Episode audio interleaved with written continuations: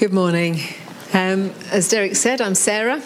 Um, I've been here a few decades, um, and um, so I'm part of part of the furniture, um, and also part of the extended leadership team here. Um, the songs we've sung this morning, you know, God is running after us. God is good. Remember that as we look at Hagar this morning. Um, now, many of you may go, Hagar, who's that? um, she's in the Old Testament, and we're going to read a bit from Genesis in a minute. The trouble is that the story of Hagar as Abram and Sarai's slave is a really tricky passage. And actually, it's often been really badly taught, or it's just been completely ignored or Hagar herself has been ignored. The passage has been taught, stuff's been talked about it, and Hagar herself has been ignored. So this morning, I'm actually going to look at it and look at her. The thing is, this kind of passage can sometimes make people feel really vulnerable. Um, and the thing is, I'm going to say at the beginning if that does affect you, then actually pray with somebody get proper help and support, and we can signpost you to proper help and support. It's not an easy passage, and I'm saying that right from the get go because it's not, you know, I don't want people to suddenly go, oh, I didn't, didn't realize what was coming up. Another reason I think that sometimes these passages are not really looked at is because we don't like saying negative things about our heroes of faith. Steve spoke last week about Abraham and you know how we see him as a big hero of faith. This is one of his big failings, this passage. And we need to own that and say it out loud. The Bible is honest enough to show us these things. We need to be honest enough to look at them too. Another thing I'd like to say is that actually we do need to remember the cultural context of this passage. We do have to accept that some things were done differently. That some things that we would look at and go, that is absolutely horrific, and it is, actually was also part of culture at the time. And we, we have to kind of go, okay, I don't like it, but it is why it's there. Um, and we have to learn from that. And we have to learn actually what is the thing that is true about God from this passage yesterday, today, and forever. Because we still worship the same God. Um, you know, and God had a heart 4,000 years ago when this story happened for the last, the lost, and the least. And he still does today. So we're going to look at Genesis 16, um, verses 1 to 15, but I am going to break it up a couple of times. Now, Sarai, Abraham's wife, had borne him no children, but she had an Egyptian slave named Hagar. So she said to Abraham, The Lord has kept me from having children. Go, sleep with my slave. Perhaps I can build a family through her. Abram agreed to what Sarai said. So after Abram had been living in Canaan ten years, Sarai, his wife, took her Egyptian slave Hagar and gave her to her husband to be his wife. He slept with Hagar, and she conceived. Okay, all kinds of culturally wrong stuff in our culture going on in that bit. When she knew she was pregnant, she began to despise her mistress. Then Sarai said to Abram, You are responsible for the wrong I'm suffering. I put my slave in your arms, and now she knows she's pregnant. She despises me. May the Lord judge between you and me. Your slave is in your hands, Abram said. Do with her whatever you think best. Then Sarai mistreated Hagar, so she fled from her.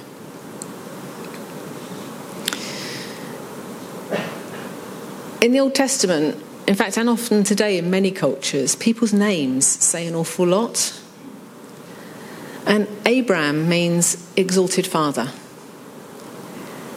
He wanted to be a father. He felt he was promised it. I would say this is not behaving like an exalted father. Sarai is a princess, a woman of strength. She's not using that strength for her for anybody's benefit at this point other than her own. Hagar means forsaken. She's the slave. She's forsaken. She's lost. She is vulnerable. She's ignored. She's invisible. The thing is, that isn't even an Egyptian name. That's a Hebrew name. We don't actually even know what her name was when she was a child. We don't know what her family had called her before she landed up in slavery. She really is in an awful place. She was vulnerable. She was a runaway slave. Now, she was displaced. She's female. And in that society, that left her with zero power, with zero say so. Being a woman on your own 4,000 years ago in the Middle East, or anywhere to be honest, was an incredibly vulnerable place to be. Not only that, she was a pregnant female, making her more vulnerable in a time of high infant and maternal mortality. She wasn't pregnant by choice, she wasn't pregnant out of love. She was abused, and she was invisible. And that is where we find her at this point.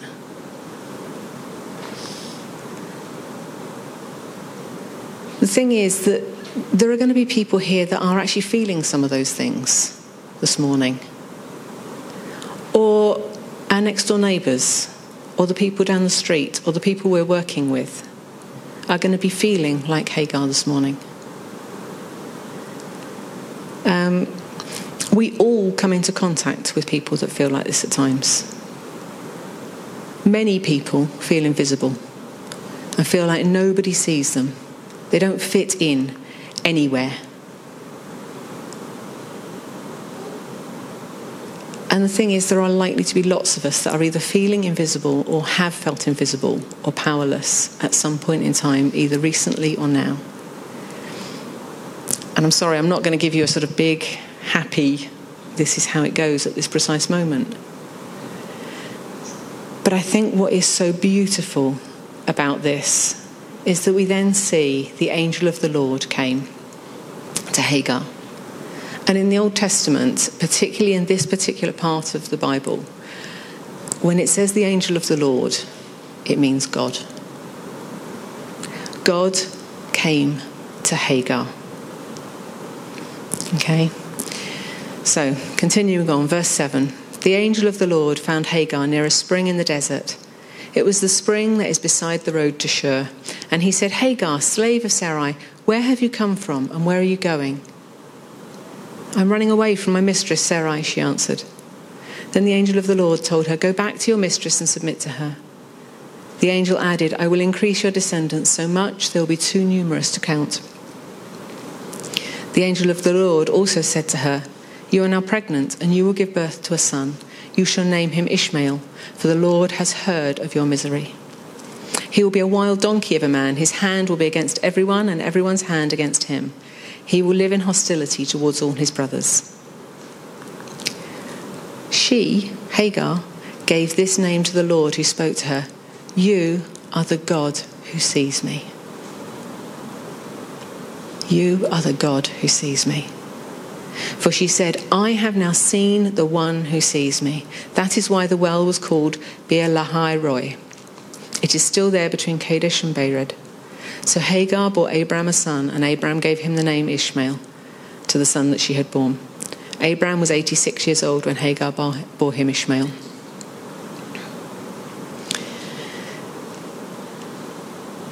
This is where we start to see some hope.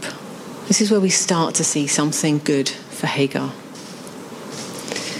In her book, um, The Bible Doesn't Tell, her, tell Me So, Helen Paynter, who works at Bristol Baptist College, says about stories in the Bible that we do see some stories completely outside the culture of the time that it was written, that actually you get, you know, strong women, women that are given opportunity, women that are leading. But, and she was actually talking about a slightly different passage, but she was also including this bit in it. If the narrative is to be truthful, it must also portray the darker side of women's experience. If we did not find that side portrayed, we would rightly be indignant that women's suffering was so irrelevant to the authors they didn't bother to record it.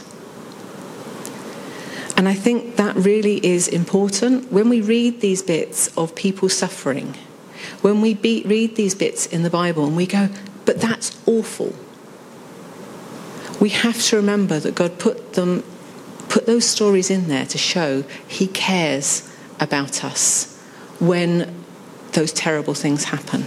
He hasn't whitewashed them out of his word. He hasn't ignored them.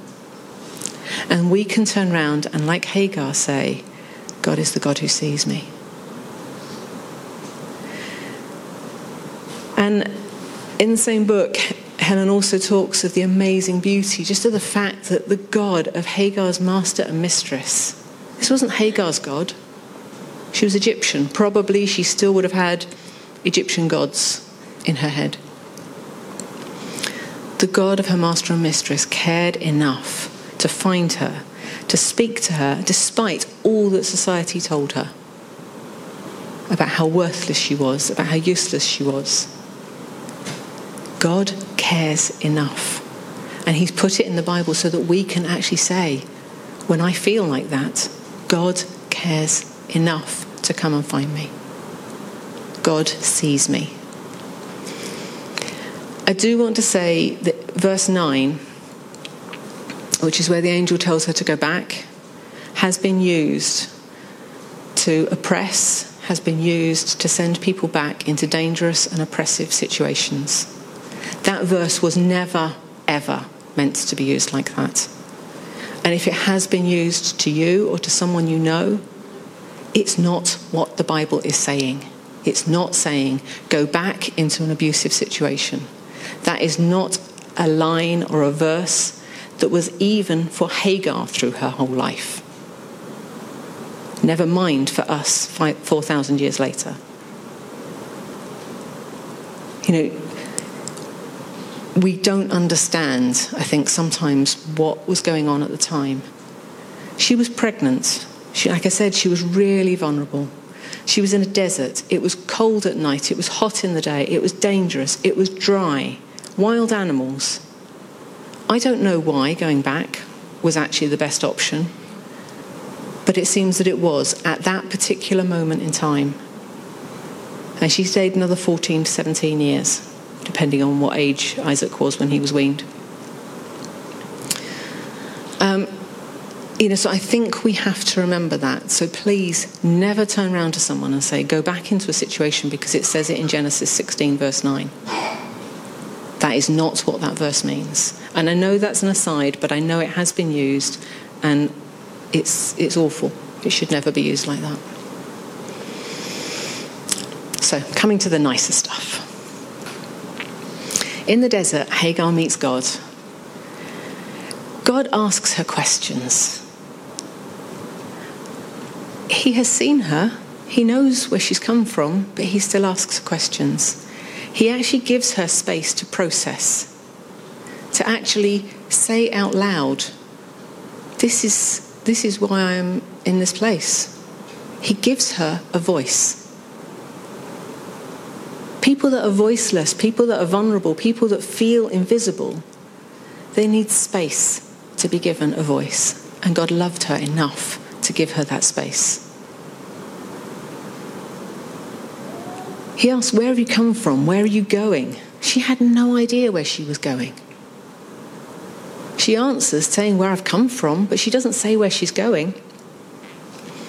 And we have to remember that to her, even the desert felt a better place than staying with Abraham and Sarai at that particular moment.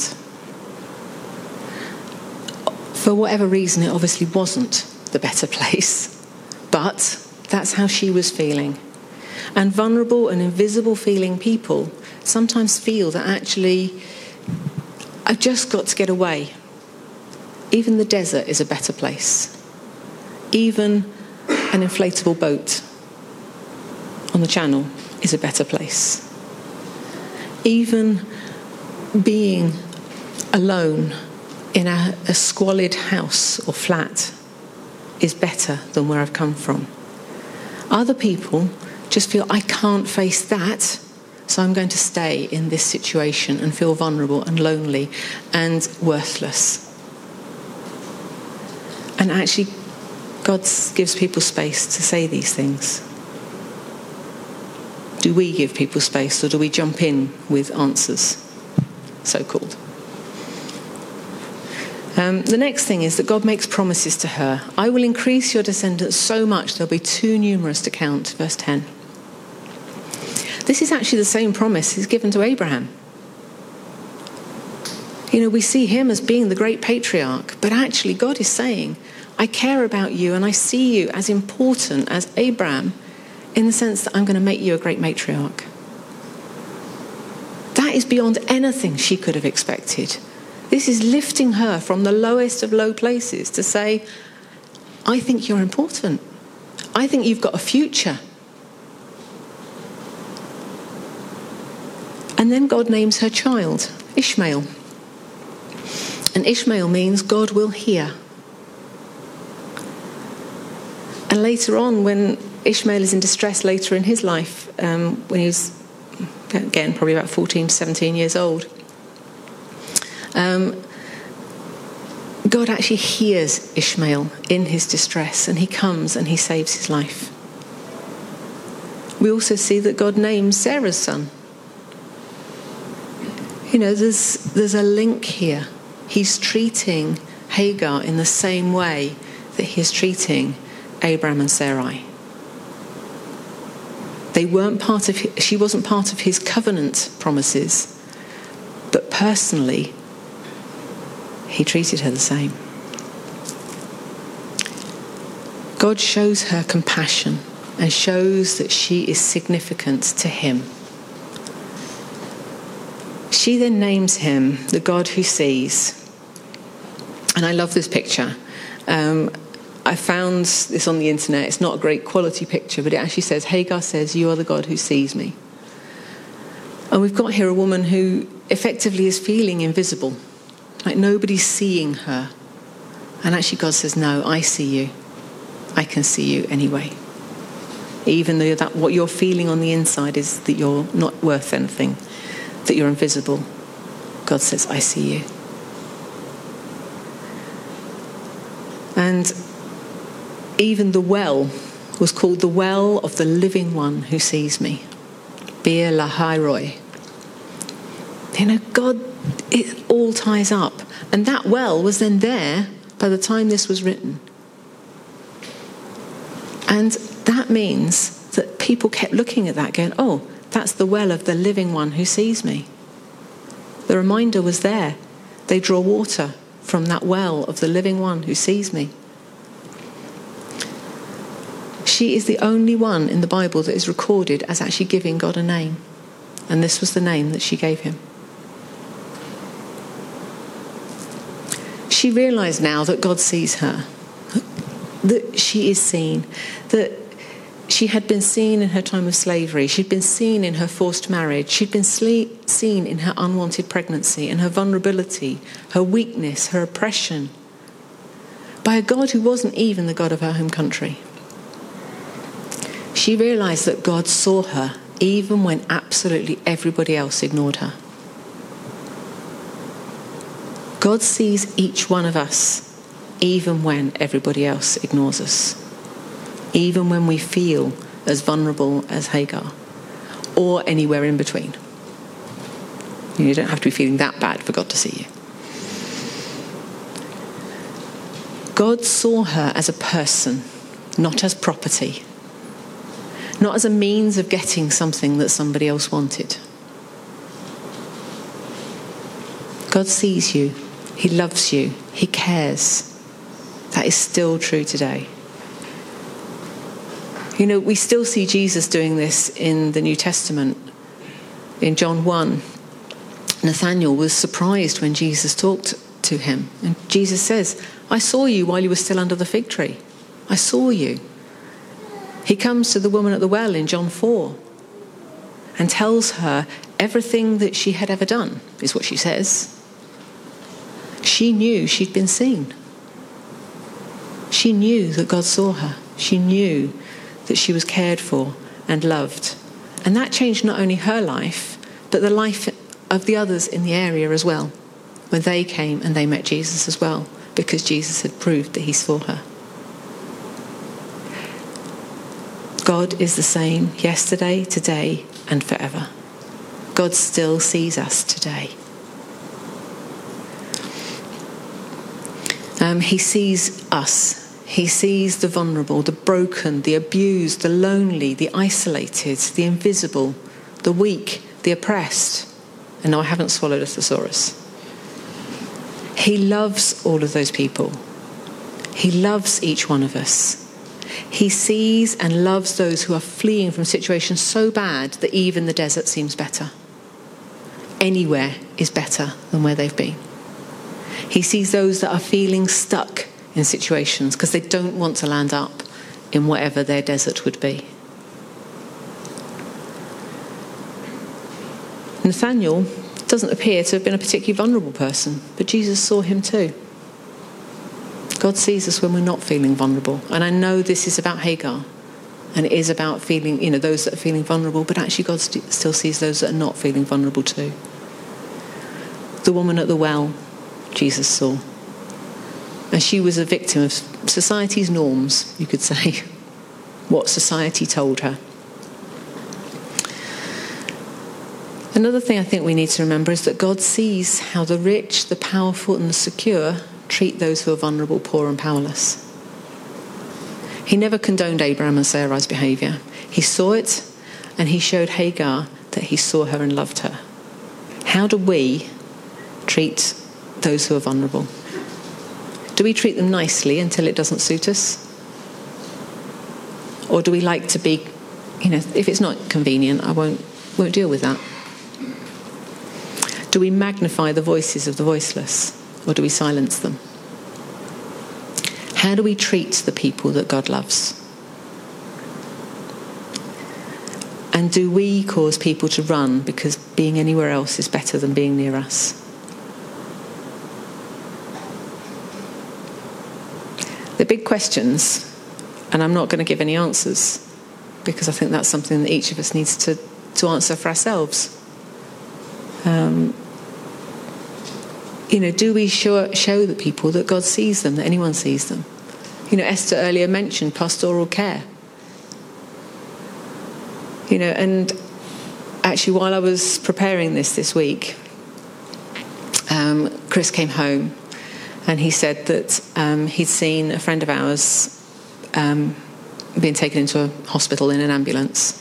He couldn't actually see her, she was already in the ambulance. Um, and just what's going to happen there. She hasn't got any family locally. She's vulnerable physically and emotionally. Um, and we know that to her, her dog is pretty much the most important thing there is. That is her companion. That is, you know, this is important to her. And Chris said, I think I'm just going to go up to Southmead and see if I can just check the, the dog's okay. And he did, and actually the dog walker had, had got the dog, so that was fine.